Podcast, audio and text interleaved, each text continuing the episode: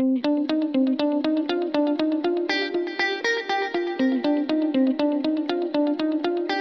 certain can I be that I'm actually sitting at my desk as it would seem that I am? I see my desk before me and I feel it beneath my arms, and yet, how can I prove that my senses are to be trusted?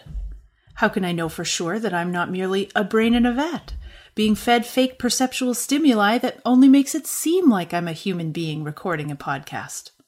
A philosopher of epistemology who subscribes to radical skepticism may tell me that I can't know for sure. But this hypothesis raises its own questions.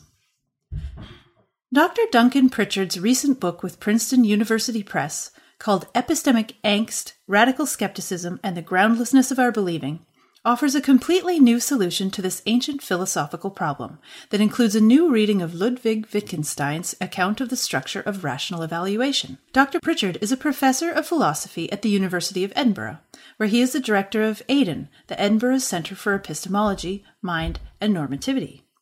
In 2007, he was awarded the Philip Leverhulme Prize, and in 2011, he was elected to a fellowship of the Royal Society of Edinburgh.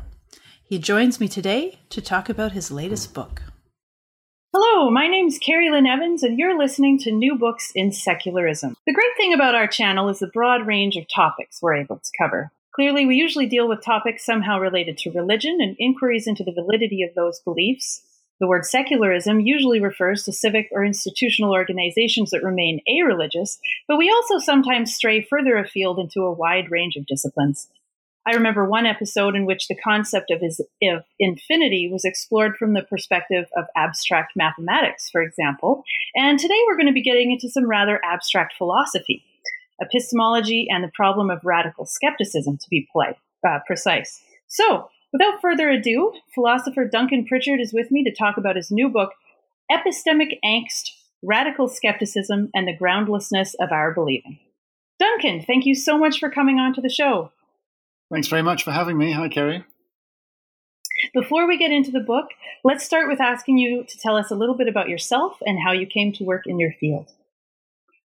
Um, I, I, guess, like a lot of people who uh, who do philosophy, I, I, came into it by chance. I just happened to do an undergraduate course in it, and um, in fact, actually on the topic of skepticism, which is topic of the book, and uh, that got me hooked, and I ended up specializing in it, and, and I realized actually that um, although I, I, didn't know any, I mean, didn't know what philosophy was. I didn't know anyone who, who did philosophy, but I, I came to realize that a lot of the questions that I'd been asking uh, for a lot of my life had been uh, philosophical questions. So uh, it was. Uh, I'm very lucky that I'm able to uh, to do this for a living. And uh, yeah, so then, as I say, I specialised, and you know, like an academic does, I did a PhD in it, and and and now I'm very fortunate to be an academic who who works in that field. Wonderful. So, next, we generally like to ask our authors to give us a sense of the background of the book. And I think you've mentioned before that uh, yours began as a series of lectures you delivered in Taipei. Yes, that's right. So, these are it's an annual lecture series called the Soochow Lectures in Philosophy. And uh, I was very lucky to be asked to, to, to give them. And uh, it's funny how it, how it worked out because um, I normally, when I give lectures, I don't write up the lectures beforehand. I just write up the uh, you know handouts and powerpoints and that kind of thing, and I, I write up the lectures afterwards. But um, it turned out I hadn't read the small print that uh, the uh, the lectures are simultaneously screened in in Chinese. So because a lot of people there are, are, Chinese speakers, that's their native language. So um, I would the idea was I had to send my text in advance so someone could translate them, so the translation would appear above uh, my head as I was speaking. So I had to get the lectures written up very quickly. Um, so yeah, so that's why the, the book came came together a lot much quicker than most books do uh, because uh, it, it, I had to get these lectures written down in longhand. Um, but um, but the the background to the book is, um, as I say, I, I, got into philosophy through the problem of, of, radical skepticism. It's something that's always intrigued me, and uh, for years, um, although I've gone off and, and worked on other things, I just keep coming back to this problem it seemed to me that uh, it was a problem that people uh, hadn't properly dealt with, and um, and I, and I and I felt that my own previous responses to it weren't quite right, and so it's something I've been struggling with, um, you know, for a long time. Uh, you know, uh, let's think almost twenty years, I guess.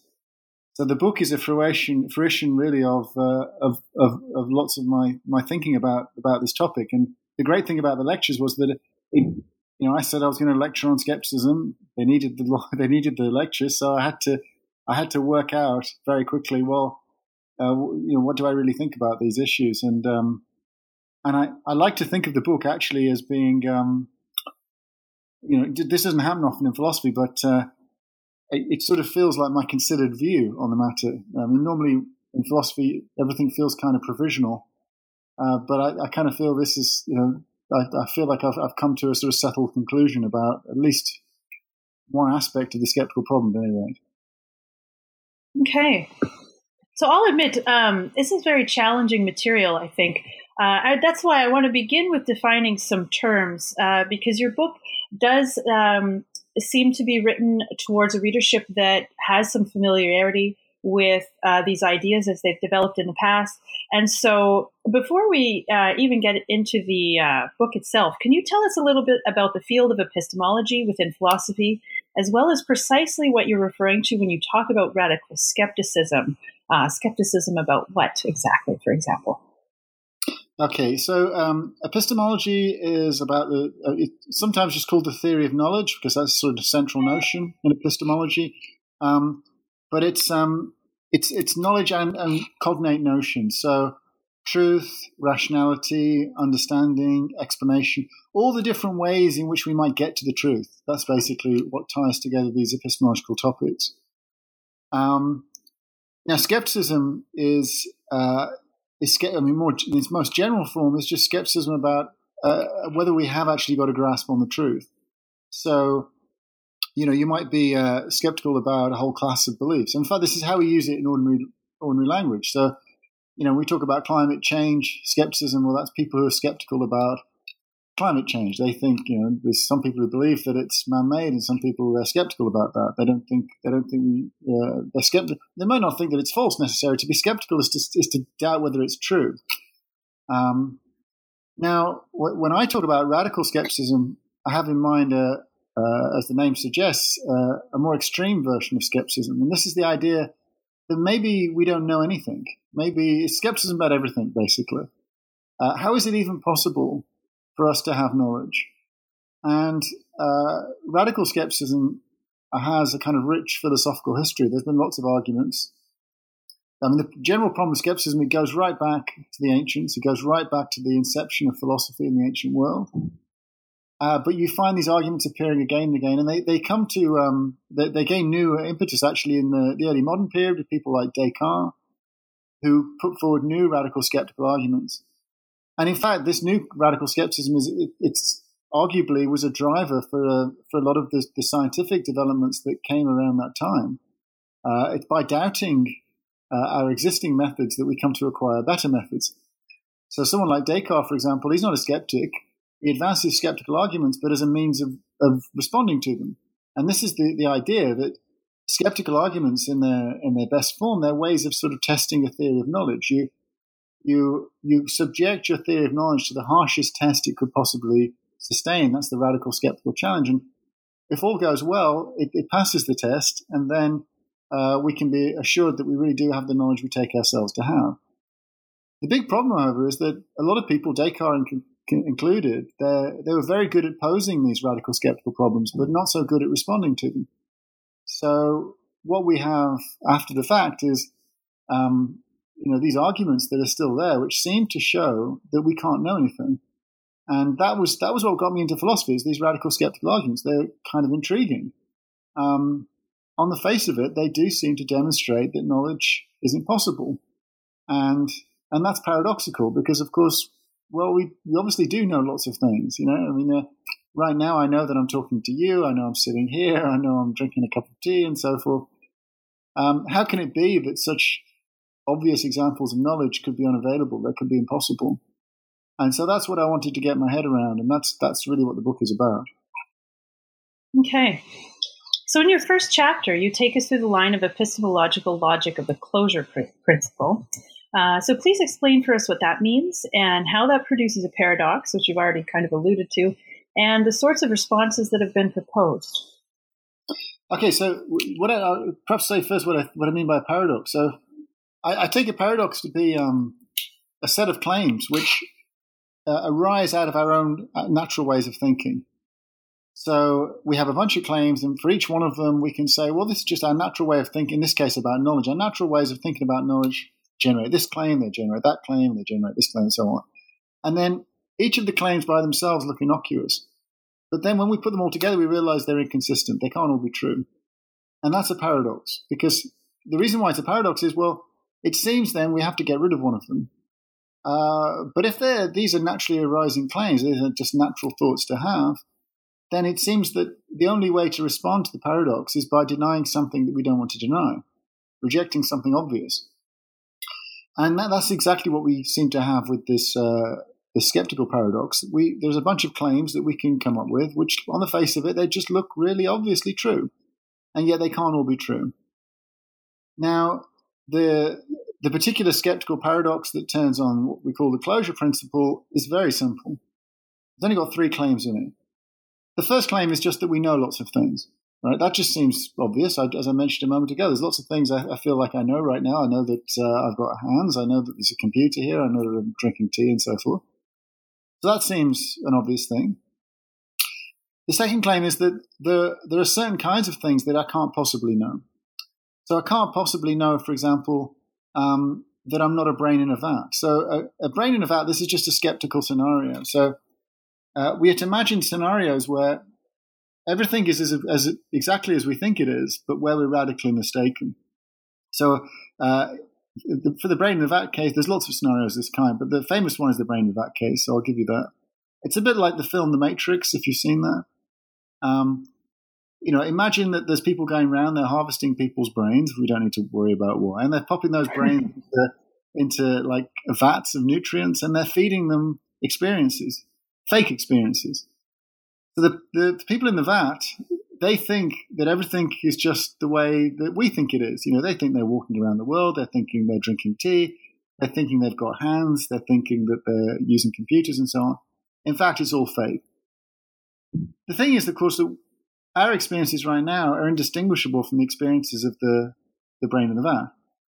And given that that's the case, it seems we can't possibly know that we're not brains in vats. That just seems like something we couldn't possibly know. And more generally, these scenarios are called skeptical scenarios. They, they have the following fe- two features. You, know, you can't differentiate them, you can't distinguish them from normal life, and you're radically in error. And it seems true of all these radical skeptical scenarios that you can't know that they're false. So we've got two claims. You know lots of things, but you can't know the denials of skeptical hypothesis. Now, those two claims by itself don't get you skepticism because you might think, well, so what? There's lots of things I know, and then there's some these arcane things the, the skeptical hypotheses, I can't know that they're false. So you might think, well, so what? It, there's no reason why the two things might be in tension with one another. But closure, the closure principle is a way of bringing them into tension. Closure, again, is, it seems like a really innocuous principle. It just says, look, if you know one thing and you know it entails something else, then you know that's something else. So, you know, if I know that I've got two hands, well, I know that if I've got two hands, then I've got one hand, right? Because if you've got two hands, you've got one hand. So it follows I know I've got one hand, you know. Or if I know that Paris is the capital of France, and I know if Paris is the capital of France, then Madrid is not the capital of France, well, then I know that Madrid is not the capital of France, and so on. If you know one thing, you know it entails something mm. else, you know what's entailed. The problem is that closure looks, once you bring closure into play, then you can create a tension between the fact that we, on the one hand, seem to know lots of things, but on the other hand, we can't know the denials of skeptical hypotheses. After all, if I did know, for example, that I've got two hands, well, then I, I would be able to know that I'm not a brain in a vat. After all, brains in vats don't have hands. So if I knew that I got hands, then I know that I'm not a brain in a vat that lacked hands. Or conversely, if I can't know that I'm not a brain in a vat, well, then I can't know that I've got hands. And, and indeed, just about anything you think you know right now is going to be inconsistent with some skeptical hypotheses or other. So it seems like with closure in play, you don't know anything you think you know. You, you might think you know you've got hands, you might think you know you're using a computer, you might think you know you're drinking tea. But all these things entail that you're not the victim of a skeptical scenario. And you don't know you're not the victim of a skeptical scenario. So it seems you don't know these things. So there are three claims that make up the paradox that we know lots of things, that we can't know the denials of skeptical hypotheses, and the closure principle. And the thought is all three of them look to be mundane claims. There, there doesn't seem anything objectionable about any of them. And yet, with those three claims, those three claims can't all be true. One of them must be false. So either it's true that we don't know very much, or it's true that closure fails, but how could that happen? Or it's true that we do somehow know the denials of skeptical hypotheses. And it's it's a it's a paradox because it's a trilemma because it seems well we've got to, we have to we have to embrace one of the horns of the trilemma, but which one do we embrace? Whichever one we embrace, it seems like we have to say something absurd. And that's the skeptical, that's at least one formulation anyway, of the radical skeptical problem. Okay. Uh, so next you look at a different approach to radical skepticism, and that's referred to as the underdetermination principle, which again produces its own paradoxes. So please take us through this line of thinking and how that compares to the closure principle. So here's the interesting thing. Um, uh, the, the, skeptical problem I just gave you is often formulated in terms of either closure or, or this other principle, determination. And and then the usual thing is to people think, well, it doesn't really matter which way you go because they're basically the same. They're ways of saying the same thing. And one of the uh, novelties of my book is to argue that actually that's a big mistake.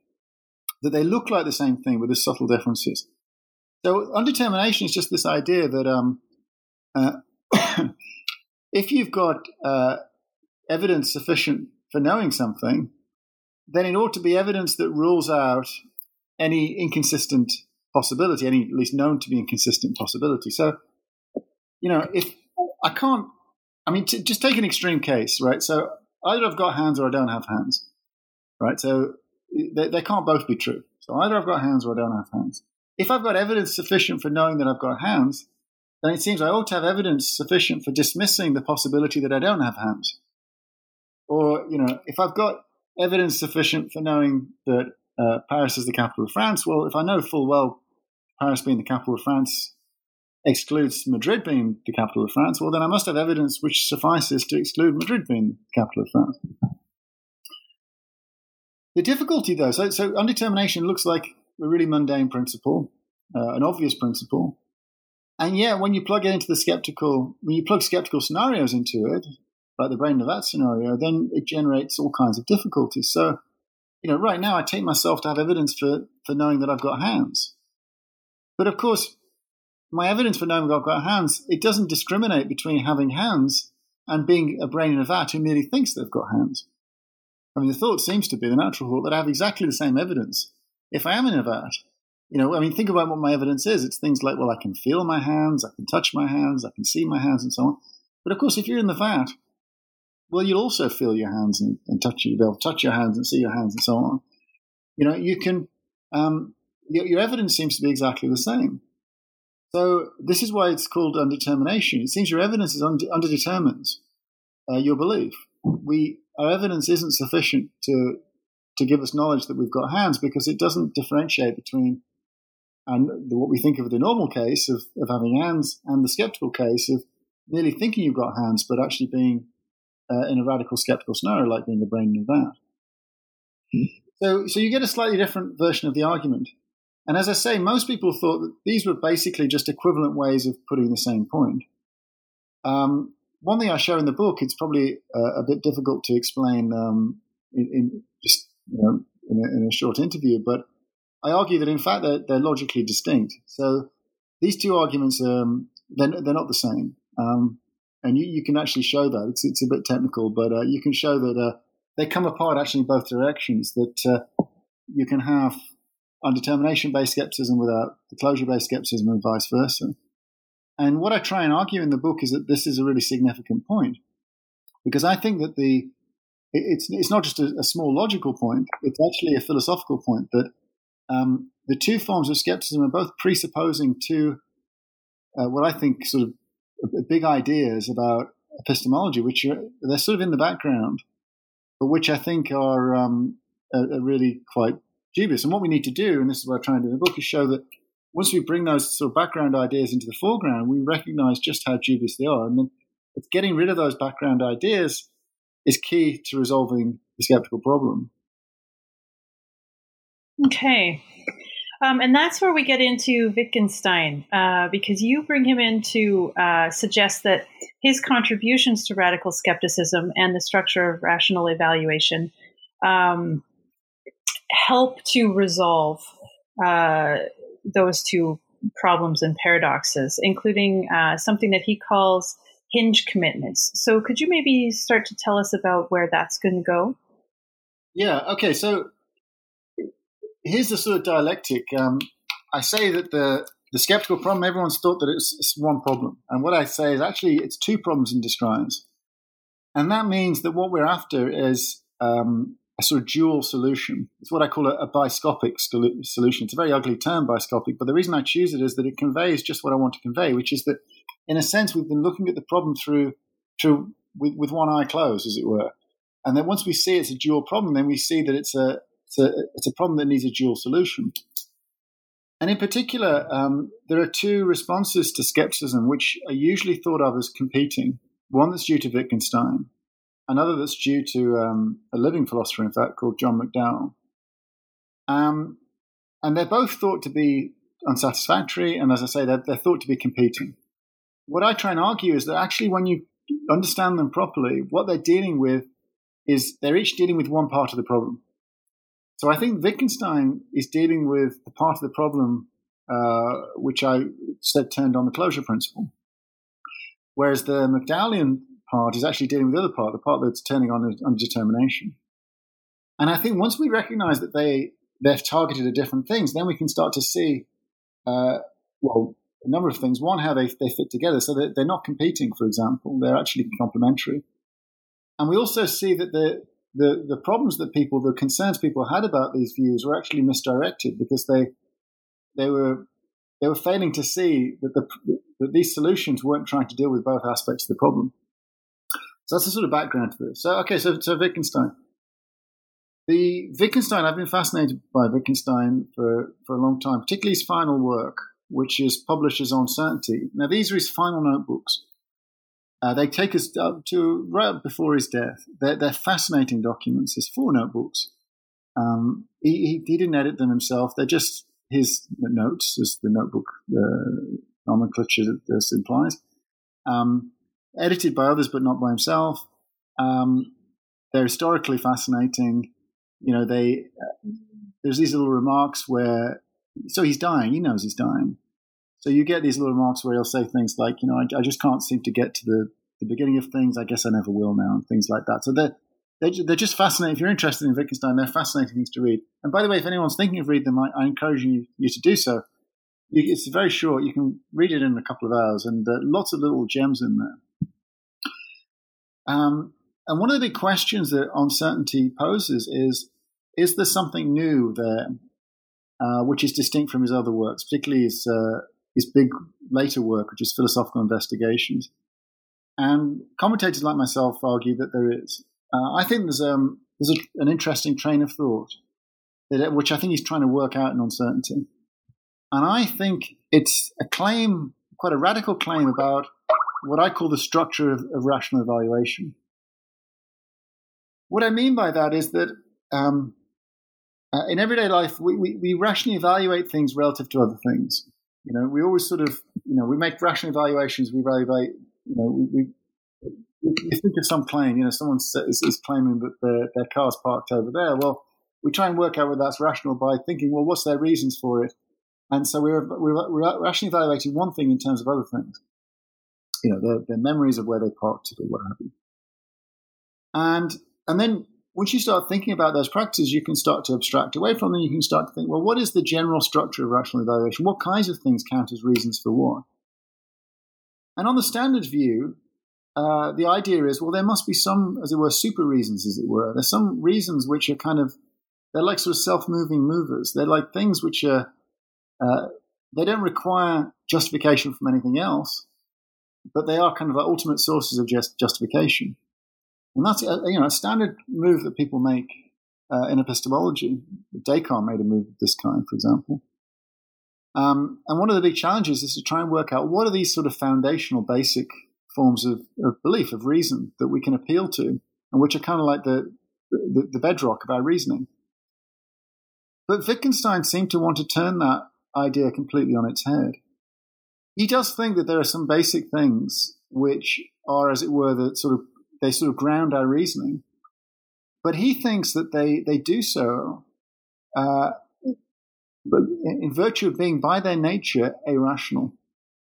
So he thinks that there are these basic certainties, hinge certainties, he says, that underlie all of our rational practices. Indeed, they have to underlie our rational practices. We, we couldn't do without them. So, it, what it is to be a rational person, what it is to be able to give reasons to doubt, to offer reasons for and against anything, is to have these basic certainties in the background, these hinge certainties.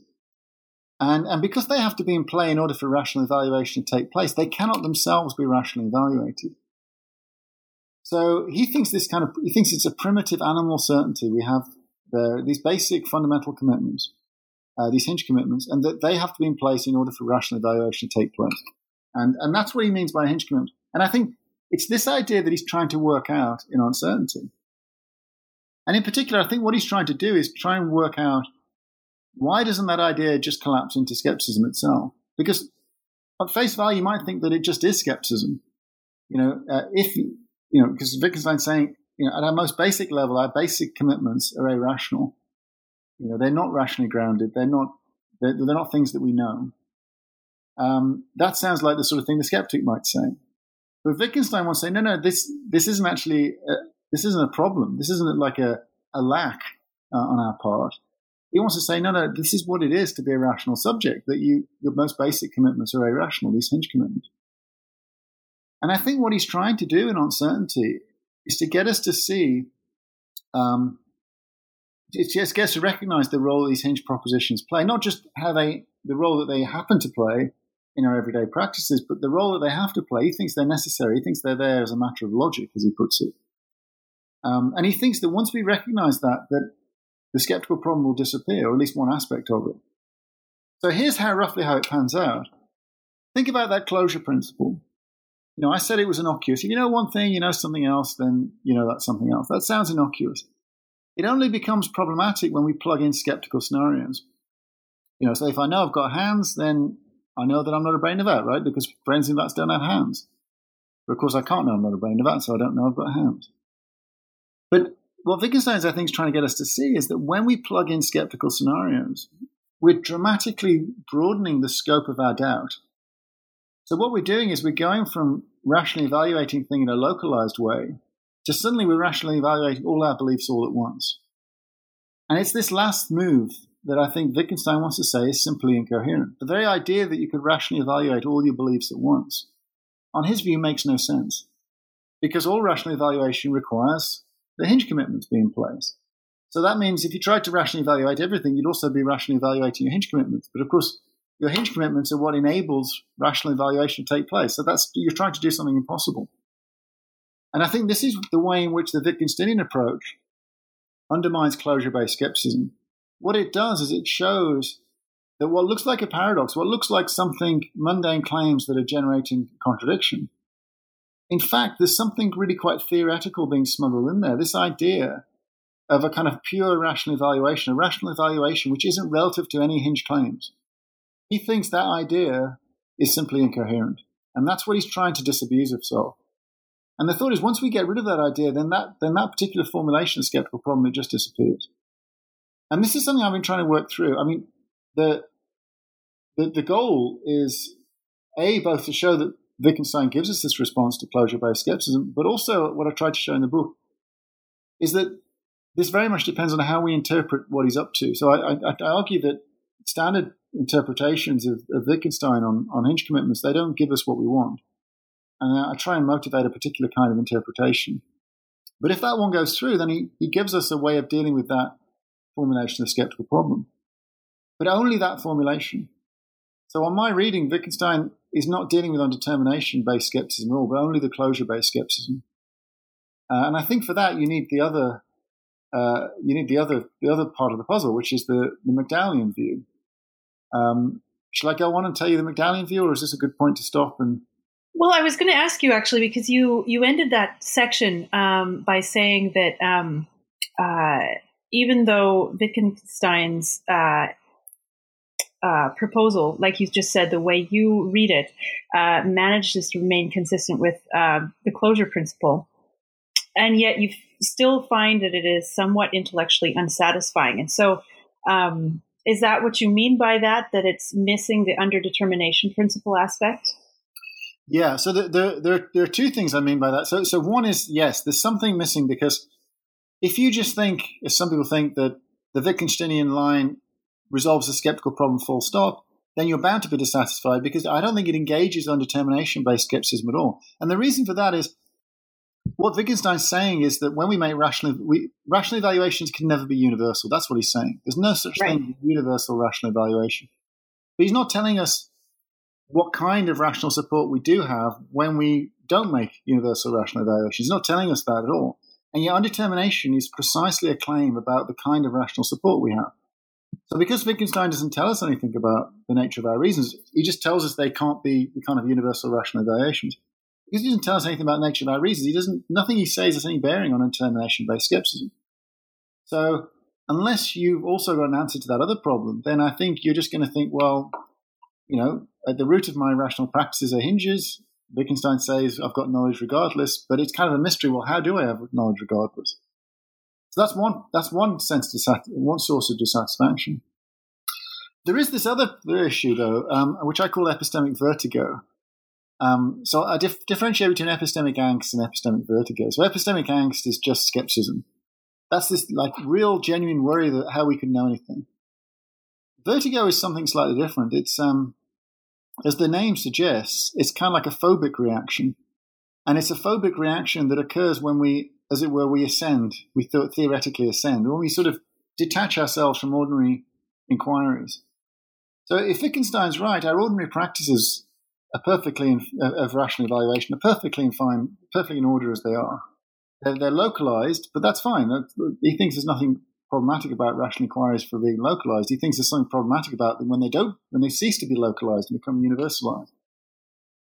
Um, but when we start doing philosophy, so when we when we're in an ordinary context, we're not aware of the fact that we have these hinge commitments. They're just, as he says, they, they lie apart from the route traveled by inquiry. He says, you know, no one teaches you so he thinks the fact you've got two hands, for example, that's kind of a hinge commitment. No one teaches you you've got hands. It's kind of in the background. People teach you what to do things with your hands. And it's in the background that it's an obvious fact that you've got hands. You know, those of us who are lucky to have hands. So um, these hinge commitments, they're sort of they're they're implicit, they're tacit, they're never made explicit in ordinary inquiries. But what happens when we start doing philosophy is that we become aware, we, we, we detach ourselves from ordinary context, and then we become aware of these commitments that we have and the special role they play in this detached way. And I think that kind of that gives us a, a sense of unease, a sense of sort of phobia, because we um, we become aware of our hinges, our hinge commitments, qua hinge commitments. We become aware of the fact that our most fundamental commitments, our, our most basic certainties, aren't rationally grounded in a way we're not normally aware of that fact. And I think this can cause some disquiet. I think this is a different reaction to skepticism. Because if, if you're convinced of the response to skepticism offer, then there's no need to be skeptical. It's kind of like it's an unease, if you will. Um, I call it uh, vertigo because to get, get, get across this idea of a phobic reaction, to just as you know when you're high up, you could feel a sense of danger, even though you know full well you're not in danger. I think this is kind of an epistemic situation once we've resolved the skeptical problem. Because we've taken this detached perspective on our inquiries, even once we've resolved the problem, because we've stepped back and we've ascended, as it were, we're looking at our practices in a disengaged way and noticing features of those practices that are normally hidden, such as that, you know, these hinge commitments are in play. And that gives us this kind of disquiet. But I think that's just a natural human response. I think that's just part of the, as it were, if you like, the human epistemic condition. Uh, that at some level we sort of aspire to to have universal rational evaluations, but that this is this is a, a faulty aspiration if Wittgenstein's right. Okay. Um, so I think this is where we get into the topic of epistemological disjunctivism. Uh, so can you please explain what this line of thinking is, as well as its relation to epistemological orthodoxy, and why some consider it as a contentious position? Yeah. So this is um. So so for me, for a number of years, I've been arguing for a defending a Wittgensteinian hinge epistemology on the one hand, and also defending this other view, epistemological disjunctivism, which uh, until recently was regarded as um, you know, an, an, insane view. You know, when I tell people about it, they would uh, uh, they, would profess that they thought I, you know, I think basically they, they would be charitable and assume they'd misunderstood what I was saying, and they'd try and re-characterize it in a different way. Uh, and when I insisted that's what I was saying, they would say, "This can't possibly, you can't possibly mean that." Um, and I, it's not my view, actually. I, I mean, I, I develop in a certain way. It comes from this guy John McDowell, but he has the same problem. No one takes what he says seriously. Everyone reinterprets what he says in a different way because they think he, can't possibly take take what he says at face value. Okay, so here's the view. It's the idea that in, in the very best cases, so we're talking about perceptual knowledge here. So like when I'm when, when everything's hunky dory, epistemically speaking, you know, I'm in good cognitive conditions and I get to see things in clear view and so forth, then my reasons can be, uh, for believing what I do, can be both factive and reflectively accessible. And what I mean by that is, well, factive means that your reasons entail the things that they're reasons for. So the example that myself and John McDowell give is you could, in, in the good case where everything's going fine, your reason can be something like, I see that, I see that there's a cup on the table seeing that such and such is the case actually entails that such and such is the case. You can't see that such and such is the case unless it actually is the case. So seeing that P or whatever you is different from seeming to see that P. You know, you can seem to see something and not see it. But if you see that something is the case, then you, it really must be the case. So it's factive. It, it entails the relevant fact. And people don't have a problem with factive reasons. But they say, look, if you've got factive reasons, those reasons can't then be reflectively accessible to you. You can't be the sort of thing just by reflection you can realize those are your reasons. So usually people jump one way or the other. They say, well, if your knowledge is supported by reasons, uh, it, if it's supported by factive reasons, then those reasons aren't accessible to you. They must be somehow opaque to you. Or your knowledge is supported by reasons, but then your reasons, uh, which are reflectively accessible to you, but then they can't be factive. Uh, and that, that, that's the claim. You can't have both. You can either have factive reasons, but they, they're not accessible to you, they're kind of opaque to you, or you can have reasons that really are accessible to you, that they're transparent to you, they're available to you, but then they can't be factive. And the reason why people say that is precisely because of skeptical scenarios. Uh, I mean, after all, when you're a brain in a vat, uh, it seems to you as if you see the P, even though you don't see the P, right? I mean, if you ask a brain in a vat why they believe there's a cup on the table, they might well say, well, because I can see there's a, see there's a cup on the table. They, they can offer the factive reason. But of course, when the brain in a vat offers a factive reason, uh, they, they're wrong because they, there is no cup on the table. They merely seem to see there's a cup on the table. So epistemological disjunctivism is making a claim that most people think is just absurd. It's that you can have your reasons that are, are genuinely available to you can nonetheless be factive at least in the, in the right kind of condition. And this is a view I've been trying to make sense of elsewhere. I, following McDowell, I actually think this is the um, far from being a contentious view as, as, as, it was and still is to some degree. I think it's actually our natural way of thinking about reasons. I mean, I think ordinarily when we talk to each other about reasons, we, you know, if, if I ask you, if you're on the phone and you know I ask you why so and so is in work today, why you think that so and so is in work today. Maybe I'm skeptical because uh, you know I think they take a lot of time off and I'm not around. And you might respond by saying, "Well, no, I know he's here. I can see that he's here." You know? And it would be odd if you said, "Well, it seems to me as if he's here," because well, why would you? Why would you? Why would you hedge it by saying it seems to you? I mean, if if the person's right in front of you, uh, it would, that would be very strange. It'd be like you were suggesting there's some room for doubt. So I think it's our natural way of talking to scientific reasons. And one thing I've tried to argue elsewhere is that a lot of the reasons why people think that we can't endorse epistemological disjunctivism are actually really bad reasons. And, and hence, that it's a view that's completely open to us. Now, the, the, how this is relevant to the, um, the skeptical problem, and in particular how it's relevant to underdetermination based skepticism, is like this. Um, underdetermination based skepticism turns on this idea of it's what I call the insularity of reasons. It's the thought that even in the very best case, our reasons, so even in the very best conditions we could be in, the reasons we have for our beliefs are always compatible with our beliefs being radically false. And this is a, like the, I mean, that, that idea is driving underdetermination based skepticism. It's lurking in the background. It's only if you have that idea in the background that you get underdetermination based skepticism. But of course, if epistemological disjunctivism is, is, is true, then that, uh, that, that idea in the background is, is false. Because the whole point of epistemological disjunctivism is well, if you really are in good conditions, then your reasons for believing something can be factive. They can be the kinds of reasons that uh, you'd only have if your beliefs were mostly true. So I claim that epistemological disjunctivism gives us the other, the other part of the puzzle. Um, I mean, here's the way to think about it. Wittgenstein's making a claim about the structure of rational evaluation. He's saying there can't be universal rational evaluation, but he's not telling us what the nature of our rational support is. Epistemological disjunctivism, in contrast, is not making a claim about the structure of rational evaluation. It doesn't say anything about that at all. It's making a claim about what kinds of rational support we can have. And it's saying sometimes our rational support can be really strong. It can be factive, in fact. And the thought is when you put the two claims together, you get a response to both, both sides of the skeptical problem. The Wittgensteinian line deals with the, um, the closure based problem because now it says, look, closure is problematic precisely in those cases where we're trying to make universal rational evaluations. We're trying to rationally evaluate all our beliefs all at once, but that's impossible. We're not supposed to do that. So we get a response to that, a principled response to that.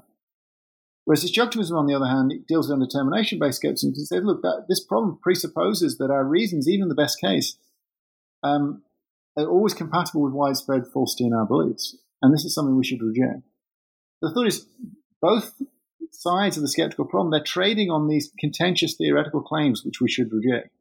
And once we've rejected them, then we get a response to both uh, both parts of the puzzle. Moreover, we get a response to both parts of the puzzle that, that fit nearly together because the way I'm characterizing them, these two responses, they're not in competition, they're, they're mutually supportive. You know, it's easier to live with the idea uh, that rational evaluation is essentially local if you think that sometimes our rational support is factive. And it's easier to live with the idea that sometimes our rational support is factive if rational evaluations are essentially local, you know, because you, you're building a kind of modesty into the view already. So what, that's what I try and argue. I think when you when you put these things together, you get um, you get a, a solution to the skeptical problem. You get a, a, a, cure, as I put it, for epistemic angst. The real trick is to see that what looked like one problem was really two problems. Two formulations of skeptical arguments that are distinct, they trade on d- distinct claims, and then that we have two anti skeptical solutions, which each of them uh, are neutralizing one of these distinct claims, but which, when put together, is mutually supportive. And um, you know, they, they, they, they, give us this uh, biscopic, this combined dual response to the skeptical problem. Okay. But I believe that you end by saying that even though you've found a cure, as you put it, to these two sides of the problem, um, and despite the fact that you acknowledge that people do seem to be hardwired to be anti skeptics, you say that you feel like you're still left with some of that epistemic vertigo. Is that right? That's right, yeah. As I say, I think this is just the human epistemic condition that, you know, basically, the, the, the people who never engage with skepticism, they're, they're, there is no skeptical problem for them. Their practices are fine. There, there's no challenge to their those practices. But but when we start doing philosophy, we start doing epistemology, we step outside of those practices, and then we we become aware of them in a different way. So this is the thing I was saying about in our in our everyday lives. We're not aware of the role that hinge propositions, hinge commitments play.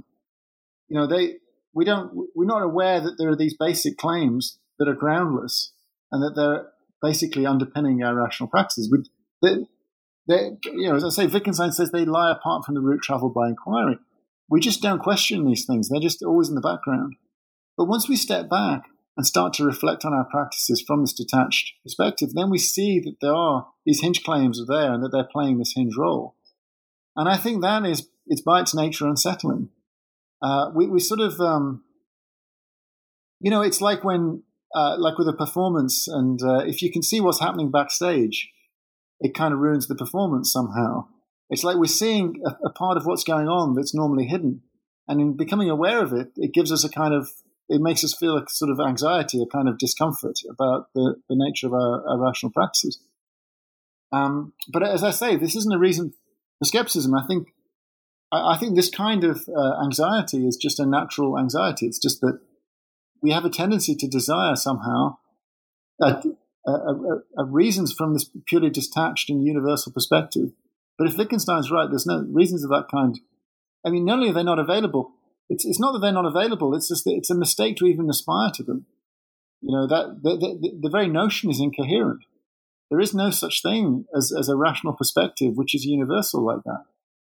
Um, and, I, and I think that's a deep insight that Wittgenstein has. It, it's an insight. Uh, various commentators have said that it's an insight that he shares with um, with Heidegger, for example. Um, I mean, there's a very, the American philosopher Stanley Cavell. He says a very famous passage. He says that what, what Wittgenstein and Heidegger have in common is this idea that the most our most basic relationship to the world is not one of knowing, uh, and I think that's right. It's uh, you know our, our, most basic commitments are not are not are not knowings. They're there are these hinge commitments. And, and the, the insight that Wittgenstein has is to realize that this isn't, this is to say there's something problematic about our knowledge. We do know lots of things about the world around us. It's just that it's in the nature of what it is to know things about the world around us that you have these basic commitments that aren't themselves knowledge. Hmm. So, if I may ask, if we can turn the conversation more towards the central overarching theme of this podcast and its questioning of the claims of various religions, I want to ask you if you think that any of the epistemological proposals that we've been discussing could be helpful at all in thinking about the existence of the supernatural. So I have a, a particular, I think they are, I think it does have an application, particularly the Wittgensteinian uh, material. Um, I have a particular way of reading um, On Certainty. Um, I think the big, so the, the, standard line is the big influence for Wittgenstein was um, conversations he had with uh, an ex student of his, Norman Malcolm, and via that, uh, an, a, an, Oxford philosopher, G. Moore.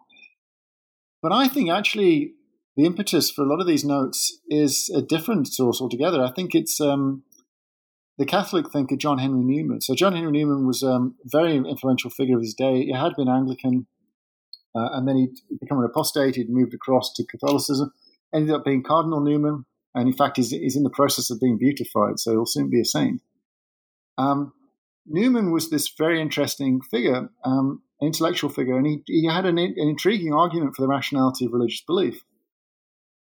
Um, and you'll, you'll see, as soon as I present it, you'll see the, the overlap with, with Wittgenstein's work. Um, he claimed that um, the, the people object to religious belief because at its root it has these basic irrational commitments. And he, he says that's true. Religious belief does, at its, at its root, have these basic irrational commitments. He says, but that can't be a problem specific to religious belief because all belief, he claims, has its root irrational commitments. And he talks about these basic certainties that permeate all, all religious conviction, all, all rational conviction, including religious conviction. I think Wittgenstein was very much uh, intrigued by this line of argument. But whereas Newman wanted to apply this as a way of defending religious belief. What Wittgenstein was interested in doing, I think, was just sort of broaden it out. He's like, take let's take the not you know put put aside the claim about religious belief for a moment, but now consider this more general claim. What is it for most of our rational beliefs to presuppose a rational commitment? Excuse me. And um, and that's what he's trying to work through in On Certainty. But I think the reason he's trying to work it through is because of this religious context.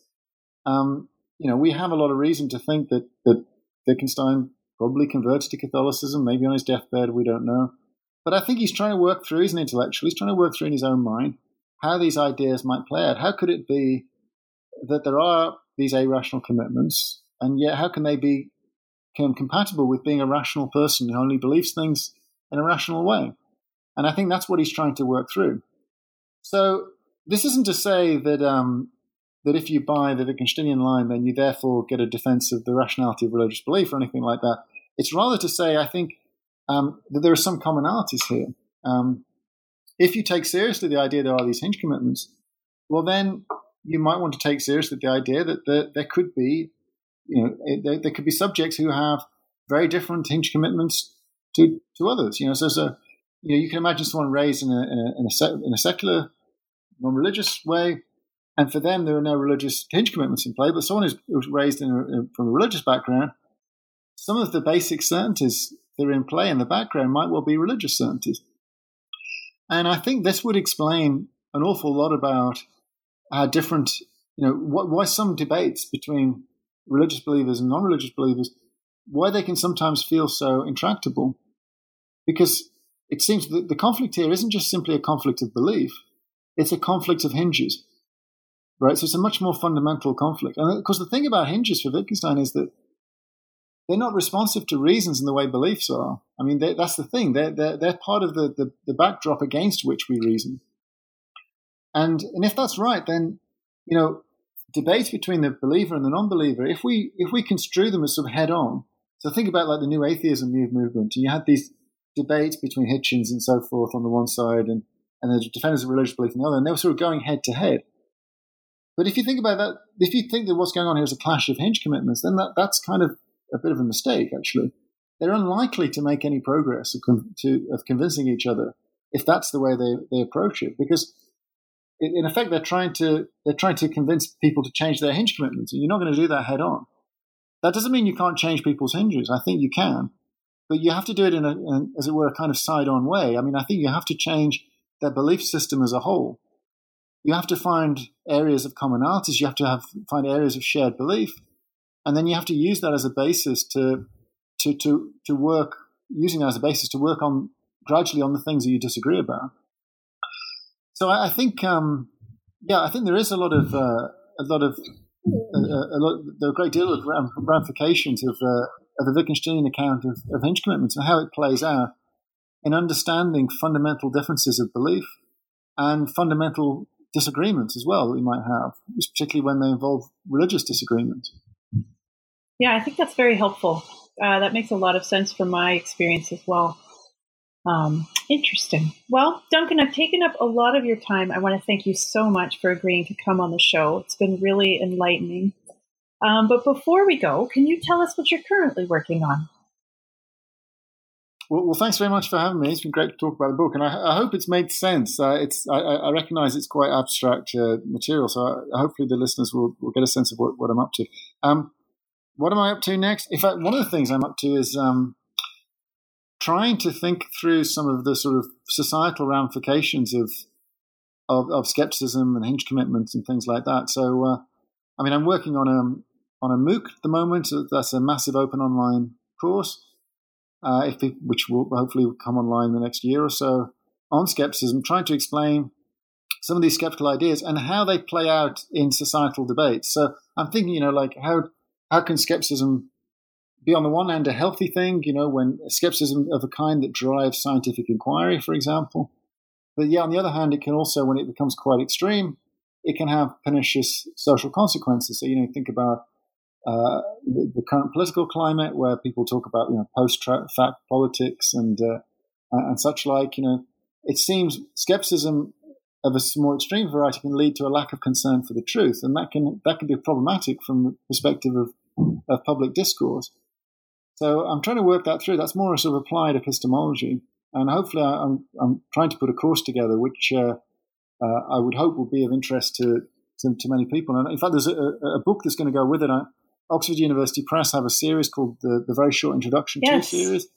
Yes, lots of different topics. I'm going to do the one on skepticism. So the idea is that's going to go hand in hand with the MOOC. So that's the that's the next main thing I'm working on. That sounds great. Uh, if you're at all interested or have the time, uh, we would love to have you back to talk about that. Um, I'll tell you that this was uh, a very new area of uh, study for me, and it did come clear. So thank you very much for that. I think uh, I hope for most of our ris- listeners, it will be very clear for them as well. So um, thanks again for coming on. I really enjoyed it, and uh, hopefully yeah, we'll talk to you again sometime. That's great. Goodbye. Thanks very much. I want to thank you for listening to the podcast today. Once again, I'm Carrie Lynn Evans, and I've been speaking with Duncan Pritchard about his book Epistemic Angst Radical Skepticism and the Groundlessness of Our Believing. You can find out more about the work Duncan is doing by Googling Duncan Pritchard at the University of California in Irvine. Did you enjoy this podcast? Please write us a review on iTunes, post about us on social media, or tell a friend. As a not for profit organization, all of the buzz that you can help us generate goes a long way to supporting this work. Also, be sure to like the New Books in Secularism channel on Facebook and Twitter, where you'll see every time we post a new interview. You can also find me on Twitter at Carrie Lynnland, that's at C A R R I E L Y N N L A N D, where I generally post about science fiction and science and tech news. Did you find this book fascinating? Let me know. I'd love to hear what you think. Goodbye. Until my next conversation about new books in secularism.